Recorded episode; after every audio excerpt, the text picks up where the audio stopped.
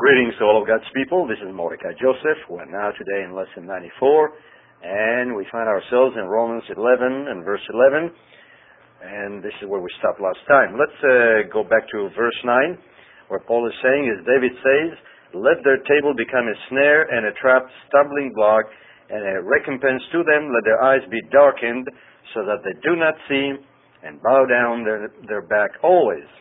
Uh, David was speaking about their, his enemies in particular, and yet, that was an age, unfortunately, where the children of Israel were not righteous, they were not obedient, as they should have been. Now and then, God had to punish them.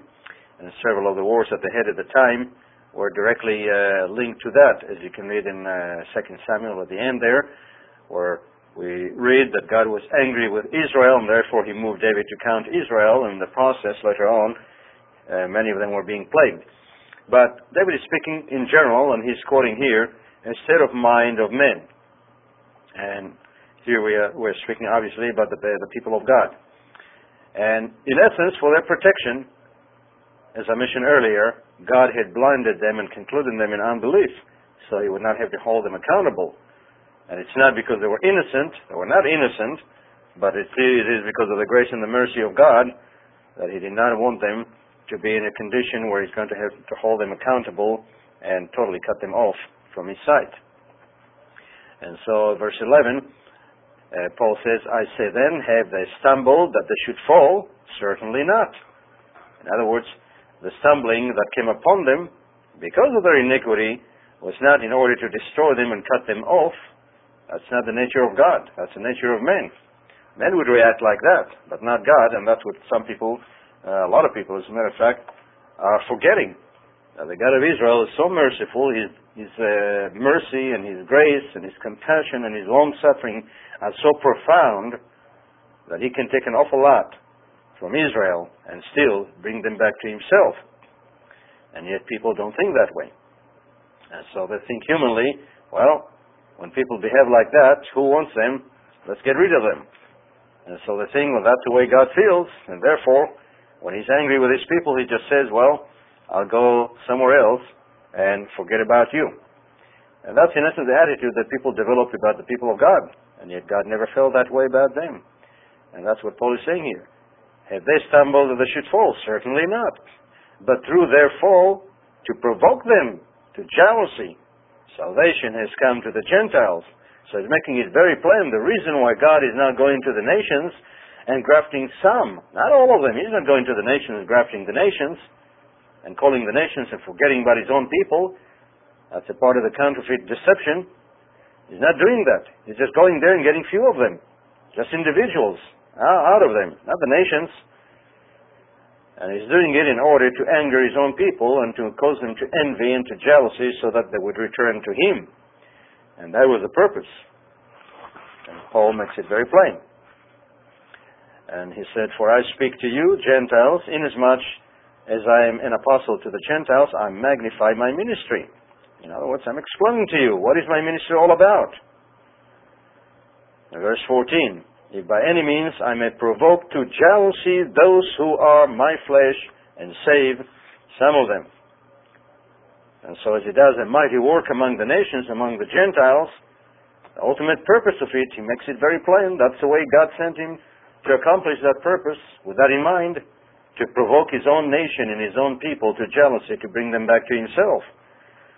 And when people totally forget that, they just don't understand at all the identity of the church of God and the people of God, and they and swallow in essence the lie of the Gentiles, of the counterfeit church, that God forsook his people. He put down Israel. He picked up the church, now made of all the nations of the earth. That's not the church. The church is not made of all the nations of the earth the church is still Israel. And into Israel, some individuals from other nations are being grafted, and they too become Israel. But God had no intention whatsoever of replacing Israel with a Gentile church or with a church that is made of all the nations of the earth. That's one of the lies, the major lies that was being taught by the counterfeit church, and to this very day people believe it. Even those who are people of God. Majority of them still believe this lie without even realizing it. They're not reading the scriptures very plainly, and Paul makes it very plain. to people who are ignorant, and we should not be ignorant. We should know better than that. And so he says, If by any means I may provoke to jealousy those who are my flesh and save some of them, for if their being cast away is the reco- reconciling of the world. You see? By casting them away, God is opening the door now to the nations to come. But also, you have to, to realize at the same time, Paul at this point still believes, like all the other apostles, that Christ was coming in their day. So he thought the fulfillment of the calling of all the nations of the earth is happening in his day, just like the calling back of all of Israel and the saving of all of Israel will happen in his day. And so he's making certain statements with that in mind. And so you have to understand it also from that point of view. Because God was certainly not calling all the nations of the earth at that time, and he's not calling back all of Israel at the same time either. That's coming in the future. But nevertheless, that's the process. Even today, when God is going to bring the great tribulation on Jacob, the trouble of Jacob, He's going at the same time to open the door for all nations to also respond. And so the coming of Christ, and after the day of the Lord, you read about the multitudes without number from all tongues and all languages and all nations of the earth who will be coming to God, returning to God, repenting of their sins and iniquities, acknowledging their lies, and becoming the people of God. But not, not, are not going to be the church of God. In other words, they're not going to be the wife of God. They're not going to be the bride that he's marrying. They're going to be the children of that, of that marriage. And this is what the counterfeit church has never understood. And many of us don't understand it either, as we should. And so he says, For if their being cast away is the reconciling of the world, what will their acceptance be but life from the dead? For if the first fruit is holy, and they are the first fruit, and they are still holy, the lamb is also holy. And if the root is holy, so are the branches, and the root is God Himself. He is the root of Jesse. And Israel are the branches, the natural branches. They are the tree. They are the ones that make the olive tree but the root is God Himself. And if some of the branches were broken off, He didn't say all of them, but some of them were broken off, because the majority of the people of God at this point are still children of Israel. He says, if some of the branches were broken off, and you, being a wild olive tree, were grafted in among them, you see, that's what God is doing. He's grafting them among them, not replacing them, not instead of them, not putting down the church and picking up, uh, that is putting down Israel and picking up the church. He's taking individuals from here and there. He gave a parable, but the ones that didn't want to come to the weddings, you know, the children of the kingdom. And so he told the servants, well, you go into the highways and the byways and bring just anybody you find. So the, the wedding can be prepared and ready. That's what he's talking about here. Still, the majority who were in the wedding were Israelites, children of the kingdom. Just some of them were not responding. And so he's calling others. And in the sense of the nation, the entirety of the nation was not responding as a whole. But many were, yet the entirety of the nation did not, because of deception and blindness and ignorance that were still there, and because of what the leaders were doing to them, leading them away from the truth, from the light, standing in the way and cutting, cutting them off, in that sense, from the root. And yet, nevertheless, God is going to bring back all of them. And so, he's speaking now about a temporary condition. And if some of the branches, it says in verse 17, were broken off, and you, being a wild olive tree, were grafted in among them, and with them became a partaker of the root and fatness of the olive tree. With them, not instead of them. Do not, he said, boast against the branches. Why would he have to tell them that unless they were doing it? And that's exactly what they've been doing for the last 2,000 years, boasting. And to this very day, many in our midst, without even realizing, realizing it, that's what we're doing when we're, we're saying God put down Israel and picked up the church. And some come up with this doctrine, which they've heard long time ago from the false churches, that the people of God were the people of God until the day that Christ came on the scene, and then he preached to them, and then he died, and once he died, that was it. They're gone. Now we are the church. Now we are His people. They are no longer the church. We are the church. Where do they get that? Not from God. And so he says to them, because he saw that that uh, spirit among the Gentiles, not among the children of Israel, but among the Gentiles. He didn't find it in the churches of Judea. He found it among the Gentiles who were ignorant, who were blind, who did not know and understand as they should. They had partial knowledge. Like sophomores, they think they know it all. And they began boasting against the people of God, against the tree, the natural branches. And so he says, Do not boast against the branches.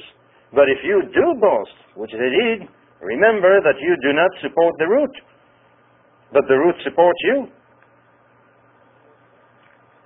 And you will say then, branches were broken off that I may be grafted in. Well said, because of unbelief they were broken off. And you stand by faith.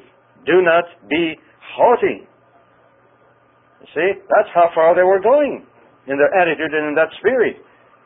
And when people have haughtiness, they're not people of God. They have to get rid of that. At least not in that area they are people of God. In other words, they do not act godly. And so if we're people of God, either at that time or this time, we should not be haughty against the people of God and boast and claim that God put them down and picked us up. We're better than they are. No, we are not.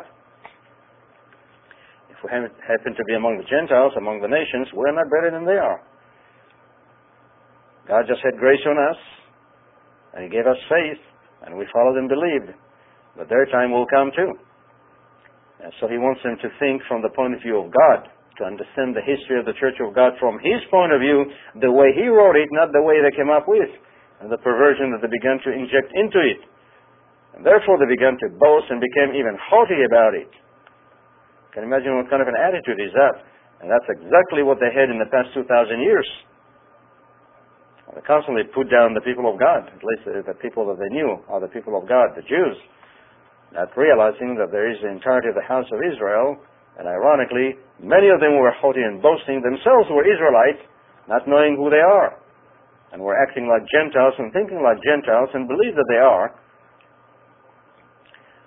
and so he says, in verse 19 again, You will say then branches were broken off that I might be grafted in. And they did not realize what God was doing, as he said, through Moses. He's just bringing them to cause his own people to envy and to jealousy so that they will return to their God. And they did not understand that because they had no knowledge as they should of the Torah and of the prophets. And so he said, Well said, because of unbelief they were broken off and you sin by faith. Do not be haughty, but fear. And when people are haughty, they do not fear God. But for if God did not spare the natural branches, they are the natural branches, He may not spare you either. And people who act like that and feel like that, and if you know there are those among us who feel that way, as Paul would say otherwise, take heed lest you fall. God does not allow pride and haughtiness in His kingdom, in His presence. Boasting. There's nothing we can boast about. Whatever God gave us, we can never take the credit for it. And we are, if we are obedient and we walk by faith, we cannot take the credit for it. All the credit belongs to God. We can never boast about it and say, I'm holier than thou. Verse 22, therefore consider the goodness and severity of God. On those who fail, severity, that's temporary but toward you goodness. So be appreciative of the goodness and pray for the others that they too will receive that goodness. And so, if you continue in His goodness, He said, otherwise you also will be cut off. So you cannot go on being boastful and haughty and believing lies, because to say that God replaced them, you know, broke them off the, the tree and grafted us in instead of them, which he wasn't doing like uh, that at all. He was just adding them, the Gentiles, the individuals that he was calling, adding them to the commonwealth of Israel to cause his people to envy and to jealousy, to return to their own root. Because they are the natural branches. And they also, verse 23, if they do not continue in unbelief, which they will not, because God already promised from the beginning of time from Moses that He's going to bring them back, and He's going to circumcise their heart, and He's going to blot out all their iniquities and sins, and they shall be His people, And so they will, he said, they will be grafted in, for God is able to graft them in again.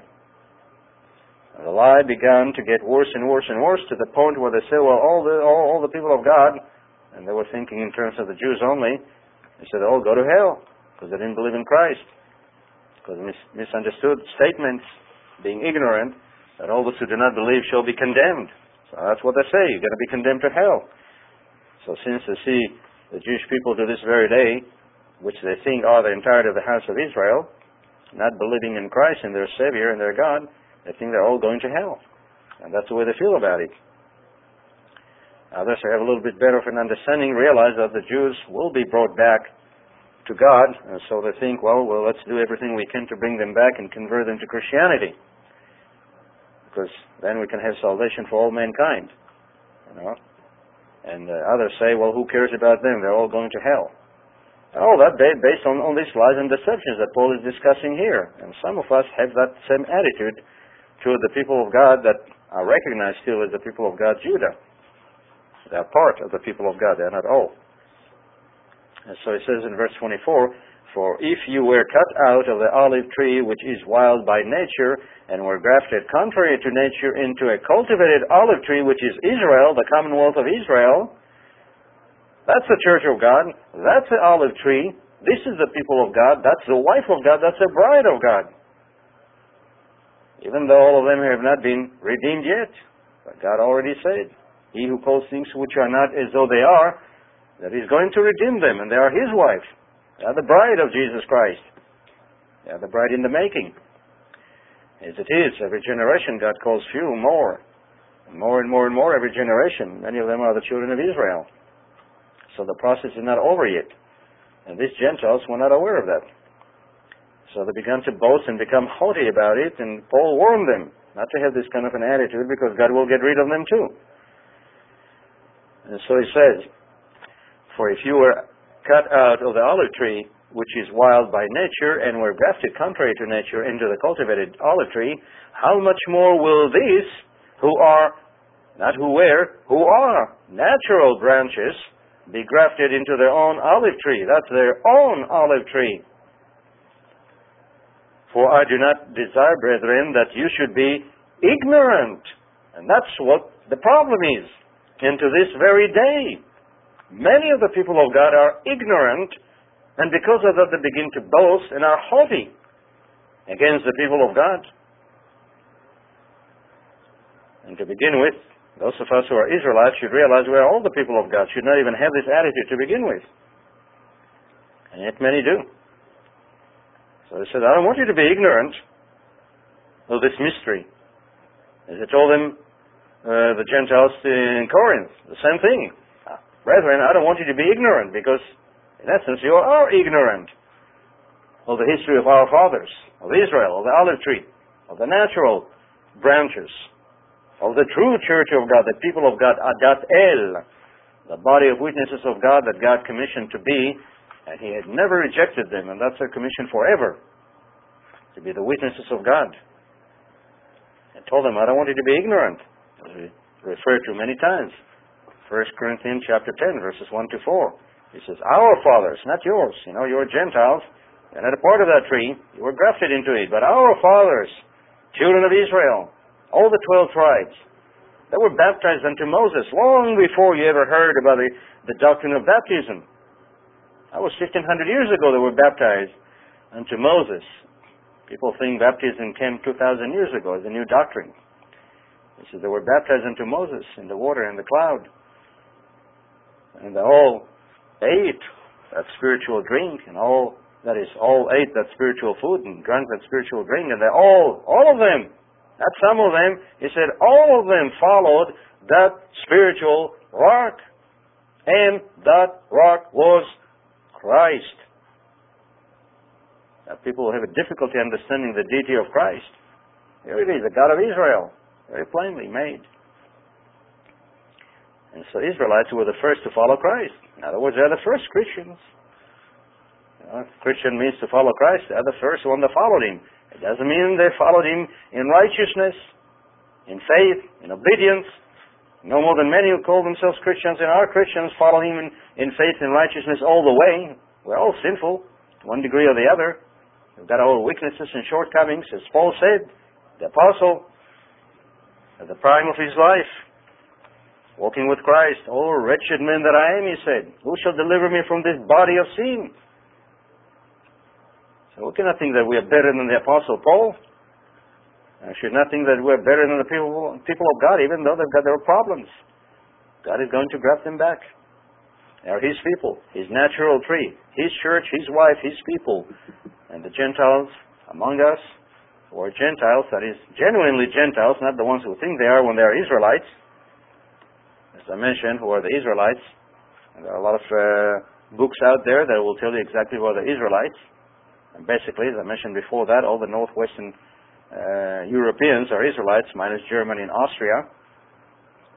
And then the English people, the all uh, the same people, and all the Anglo-Saxons people, and of course the people of Judah, who are scattered all around the earth.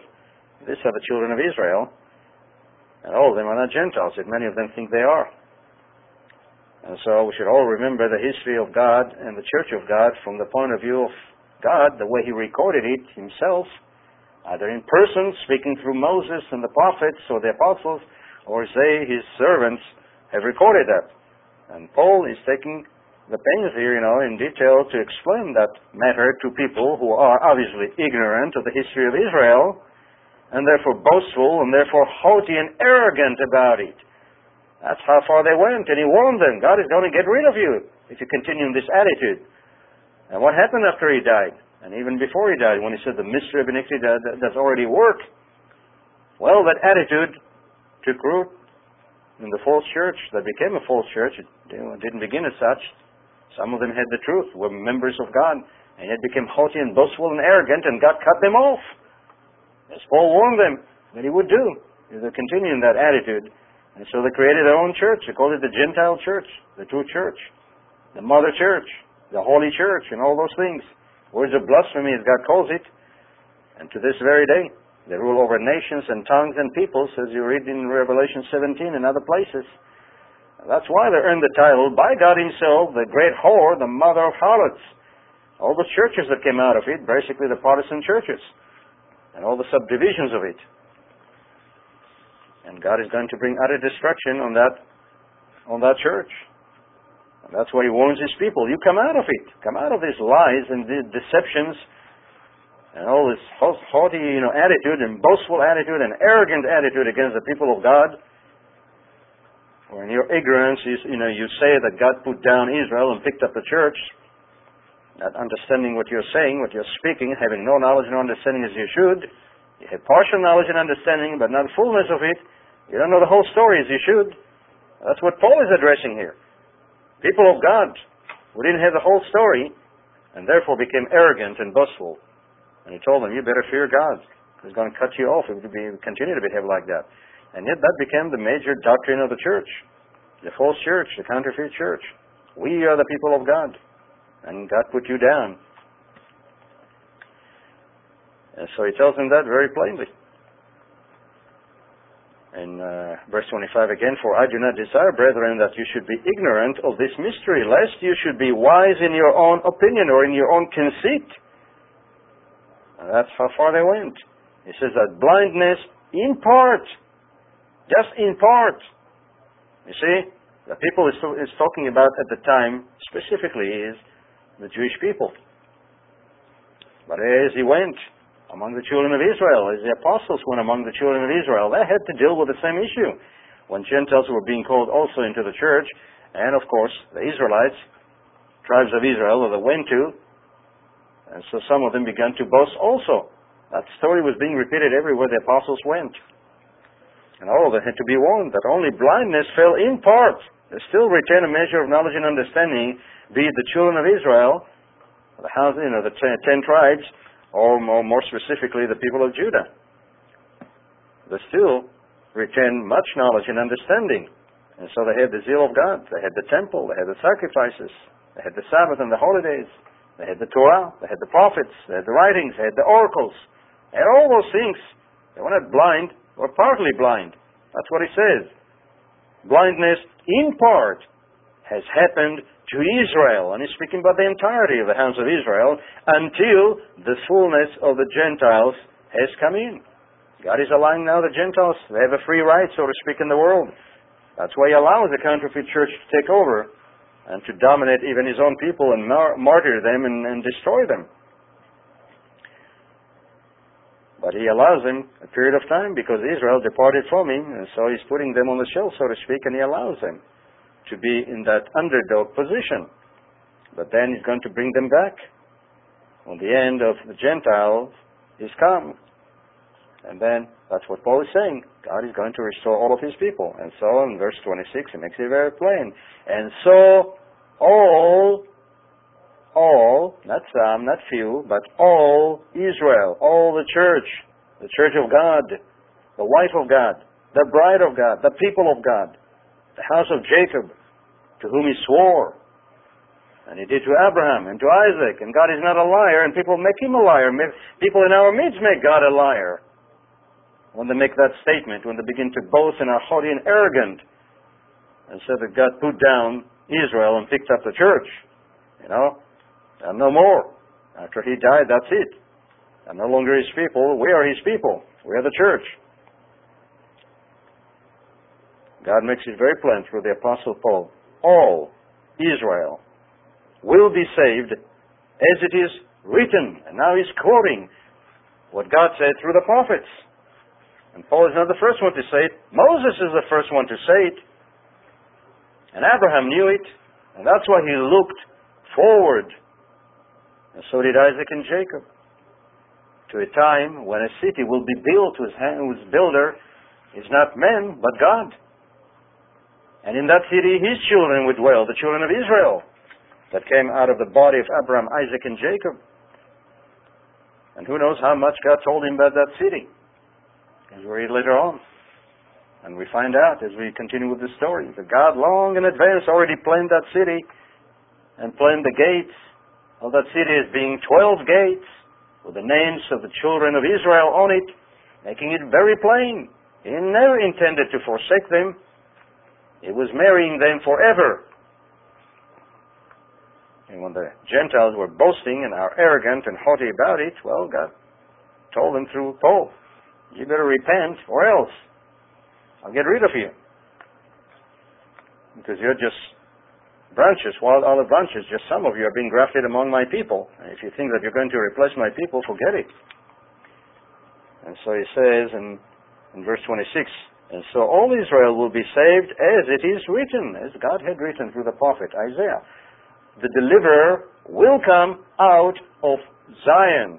Who and what is the true church of God? Israel is the true church of God. Zion is the true church of God. And Zion is symbolic of the nation. And it's out of Zion that the deliverer will come. As he came the first time, again he will come out of Zion. He will come to Zion. He will come to the Mount of Olives. He will come to his own people. He will save the tents of Judah first, not the nations.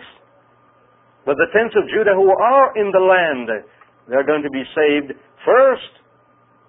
Even before all the tribes of Israel and the people of Judah are scattered all around the earth are going to be saved.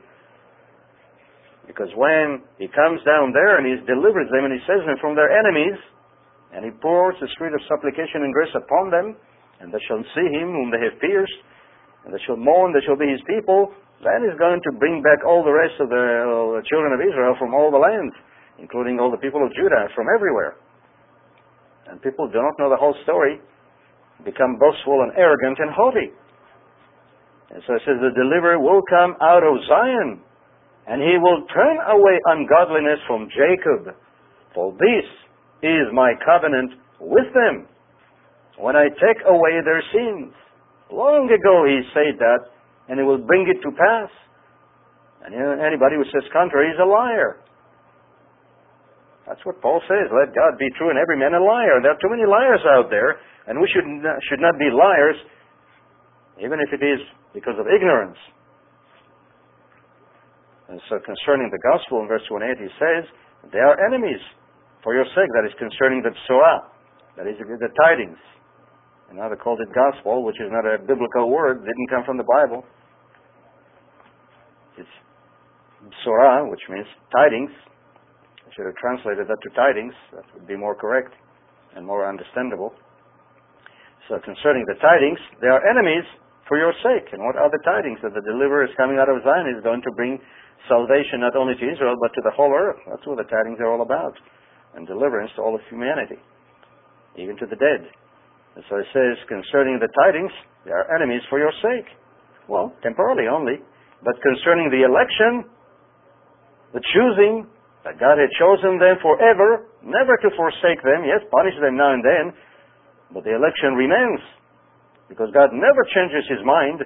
And so he says, concerning the election, the choosing, God chose Israel. You only, he said. Only. You only. These are the words of God himself, the God of Israel, the Savior of Israel. You only have I chosen of all the families of the earth. And yet people make God a liar when they speak otherwise. And so he says concerning the election, that's what he's talking here.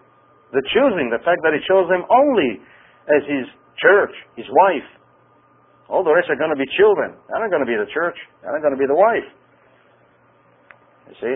They're not going to be the body of witnesses. That is the wife of God. They will be the children. And therefore also witnesses as children, but not as a wife. Children can never aspire to be the, the wife.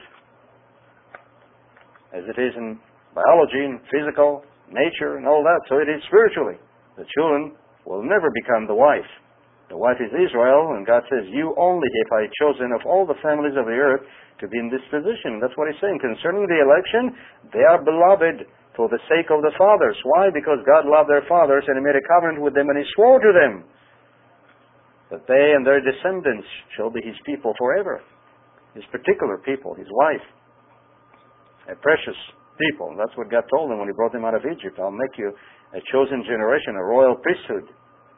That's what He's speaking about. Not all the nations of the earth, not the so-called the church, made of all the nations of the earth, but Israel and the few grafted from among the nations, but only few. But the wife will be Israel. And so he says in verse 29, For the gifts and calling of Elohim, of God, are irrevocable. So people should not call God a liar. And the words of God are very plain from the beginning until the end. So if you want to study the history of the church, begin from Genesis 1 1. Then go to Revelation. And you can read the whole story as God told that story. And then you can fill in some details in the past 2,000 years, historic details. But if you don't know the history from the beginning until the end, as God told it, then you go to history, you really don't get what you're, you're reading. You don't really understand it. You cannot place it properly within that pattern, the blueprint that God gave of His people, the history of His people, the wife of God, the election that is irrevocable. And so He makes it very plain for the gifts and the calling of the of Elohim. He's the one that called them, and he's, he's, he's taking these people of Israel and he's giving them to his son as a bride, as a wife, no one else. And when God comes down with heaven in Jerusalem and dwells in their midst, this is what he's speaking about, the people of Israel. And they're going to have all the nations as their children. Or going to remain in their places where they are, all around the earth. That will become like the Garden of Eden. Just like all the children that come later on after the marriage, yeah, they sleep in all the, the different rooms in the house, but they, they do not enter into the bedchamber of the bridegroom and the bride. That is the husband and the wife. That's not their room. That's off limits to them. They can come visit, but they don't stay there. And so that's what he says. The gifts and the calling of God are irrevocable. For as you were once disobedient to Elohim, to God, yet have now obtained mercy through their disobedience, because that's the reason why God called you, to make them jealous and envious. And that's how you snuck in, so to speak. That's how God brought you in. Or if they have not been obedient, they will never be in this position now, grafted into the commonwealth of Israel, because they would have been fulfilling their purpose. There would be no need for that. Verse 31. Even so, these also have now been disobedient, that through the mercy shown to you, they also may obtain mercy. Not through you, but through the mercy that God gave you, just like as He gave you and shown you that mercy, the same kind of mercy is also going to be applicable to them. So what is it that the Gentiles wanted? And for the, past, for the next 2,000 years, uh, they made that very clear. They wanted mercy and grace for themselves, not for the people of God. That's why they trampled all over them and butchered them and martyred them whenever they could. And told them, you're the children of the devil, you go to hell. God chose us, we're His people, we're His church. That's why the fury of God is going to be poured, and that's what you read in Revelation. It's a fury that is going to pour in specific on the great whore and the harlots. And specifically in Europe, the center of it. And then all the nations of the earth will learn and understand and fear. And will not be arrogant and haughty anymore against the people of God. And so that's what he says.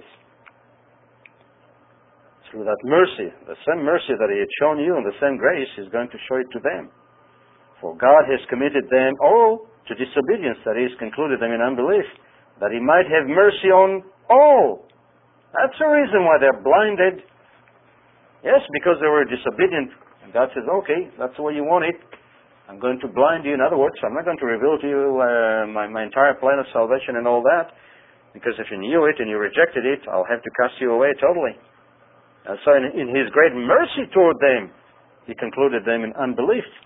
And he put a veil on their face. That's what he told Isaiah. This is what I want you to do now because of their disobedience. You could put a veil on their face. So that with their eyes they're going to see, but they would not be able really to, to see. And we're not going to be able to hear or understand. You see? God is the one that did it. Of course, they don't know it. They don't understand it. How can you understand it until God opens your eyes to see? that this is of God. He is the one that did it. And so when He's ready to remove it, all of them that's what he said. When he comes down and appears before them on the Mount of Olives, they shall see him. They're not going to be blind anymore. He's going to open their eyes because he's going to give them the spirit of grace and supplication.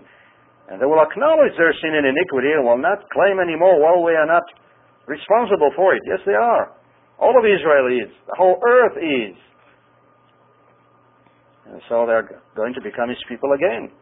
And so he says God committed them. He is the one that did it. Elohim, the Father. is the one that did it. All in disobedience, in unbelief, that is, no faith, no understanding, no comprehension, even though they read it in front of them, that he might have mercy on all. And he wants the Gentiles who are ignorant, unfortunately, and boastful and arrogant at this point, who are members of the body of Christ, grafted into it, boasting against the whole entire family of God, the family of Israel, the people of Israel, the wife of God. Just like Hagar and, uh, and Ishmael began to do.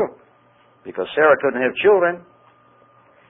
And Sarah takes Hagar and gives her as a handmaid to her husband so he can have a child, according to the customs of the time. Well, now that she has a child, she begins to boast against her mistress, Sarah. And what happened to her? That's exactly what Paul is warning the Gentiles. What happened to her? She was cast away. And when Sarah wanted that, and Abraham didn't want to, God told him, listen to your wife. In essence, he said, throw her out. I'm going to bless her and bless her child, yes, but she doesn't belong here. You oh, know, God does not allow this kind of an attitude in His presence. God resists the proud, yet He gives grace to the humble. And that's what Paul is trying to explain to them. You better be humble and meek and appreciate the goodness of God and not be boastful and proud because you'll be cast away just like Hagar and her son were cast away from the family of Abraham. And yet God still had mercy on them. And so that's what he's saying here. He says, God concluded them in unbelief, but he's going to have mercy on them all. So you don't boast in the meantime. And he says, Oh, the depth and the riches, both of the wisdom and the knowledge of God, of Elohim. How unsearchable are his judgments and his ways past finding out. Yet, had they studied the story of the Church of God from the beginning until the end, they would have understood it. And they would not have been arrogant and haughty and boastful. And many of us in our midst are not going to be the same. as we are to this very day. And we think, well, God put down Israel, those Jews. We think, you know, those Jews. We should have known it's all of Israel, and we know it, we should know it. Because we know who, that we are Israelites, many of us. And so Paul is telling them, all the depth of the riches, both of the wisdom and knowledge of God, how unsearchable are his judgments, and his ways past finding out. And yet God commanded us to dig very deeply into the scriptures, to hunger and thirst, to study, to prove all things, to understand and to know. And had the Gentiles bothered to do that, they would not have been haughty and arrogant and boastful, and none of us should be either. And here it is for so many uh, decades we've been around here, studying the Bible, knowing all those things, and yet the majority of God's people today don't even know who uh, the true church of God is, as we should. We have partial knowledge and understanding, and so that's why many of us are believing that and swallow that lie that we, you know, the church of God is made now of all the nations of the earth. God, you know, for for His people because they were rebellious. Yes, He's going to deliver them physically, but they're no longer going to be His, his people, uh, as we are going to be. In other words, in the sense of the church, we are the church, and we're going to be the bride, and so forth. And yet, God made it very plain from the beginning of the story to the end that He chose Israel. He swore to their fathers. He made a covenant with them. He would not change that covenant. He does not repent. Those kind of gifts are irrevocable. They are forever. And He prepared the destiny of Israel for eternity. And He planted their names long in advance in the holy city of Jerusalem. And even the 12 tribes of Israel who are going to be there are going to have also men from their own midst. The apostles are going to have also a name in the holy city. Are going to be the foundations named after the 12 uh, disciples of Christ, who are also Israelites.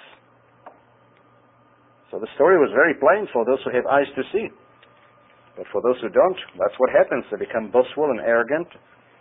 And Paul is taking the pain here to explain to them so they would not be that kind of people. Otherwise, they will be cut off, just like Hagar was being cast away. And Ishmael, because he become, became arrogant and began to boast against the inheritor. And that's what Sarah said. This son of the handmaid is not going to inherit with my son. You see, because he's the true inheritor. To him, the promises were given long before he was born, not to somebody else. And so when God allowed others uh, in, for whatever reason, they should be humble and meek and be thankful for that and not begin to boast against the natural inheritor. And so it's the same story here in essence. And so it says in verse 34, For who has known the mind of the eternal, or who has become his counselor, or who has first given to him, and it shall be repaid for him. In other words, God made very plain what his intentions are for his people, and nobody's going to alter that, and nobody's going to add to it, and nobody's going to tell him what to do.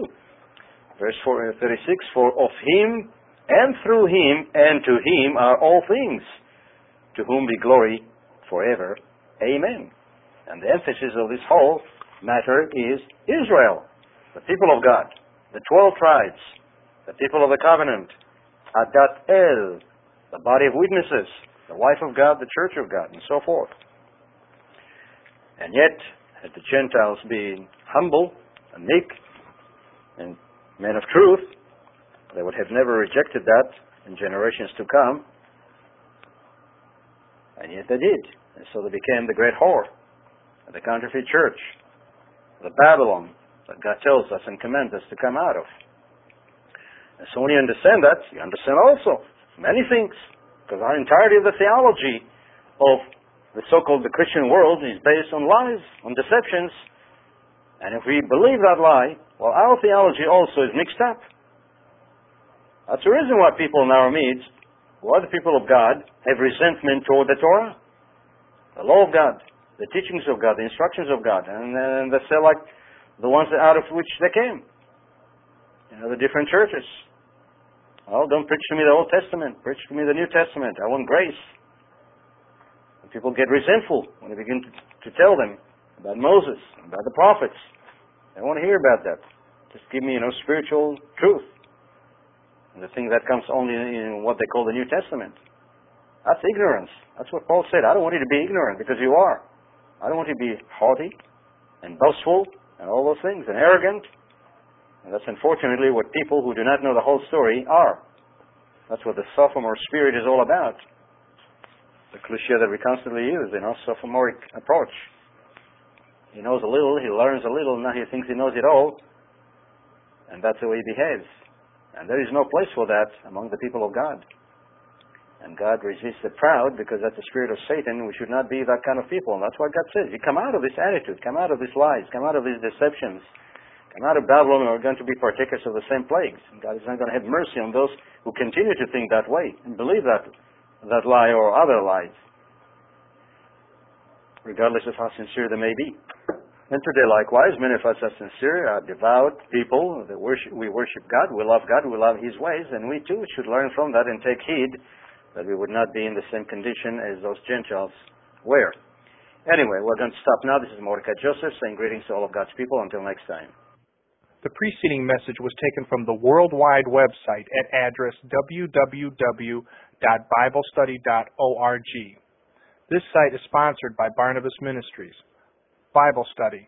You have questions? The Bible has